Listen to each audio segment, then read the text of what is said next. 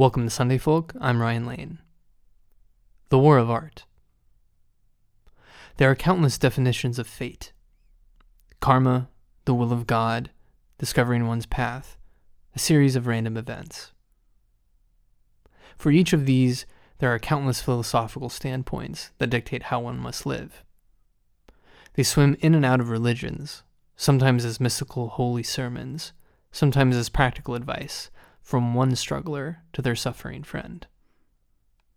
I would like to speak of one of these standpoints today that of Steven Pressfield's conceptualization, the so called War of Art.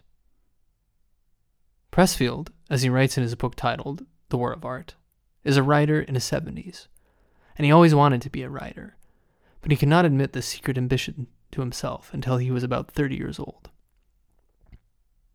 Until then, he suffered every kind of inner and outer demon relationship drama, self pity, blowing up a marriage, his own, alcohol, and sin. But most of all, he was running. With the help of every kind of stupidity, he ran from himself, from that quiet, hidden inner voice that commanded only one thing that he write.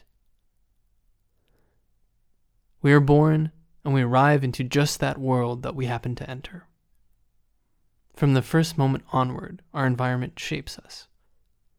We enter into a dialectic with it, with its possibilities, but primarily its, its expectations, with which it teaches us how we must live, who we must be. But this is somewhat arbitrary, isn't it?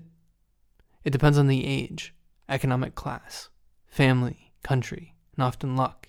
So, what will be the expectations, the principles to which we must adapt?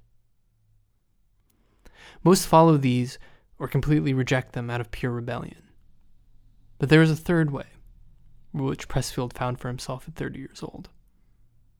Quiet down, listen to that inner voice, and follow what it says. Pressfield became a good writer, but he had a long road to get there. Decades passed before he saw a dollar for his work. But this isn't the point.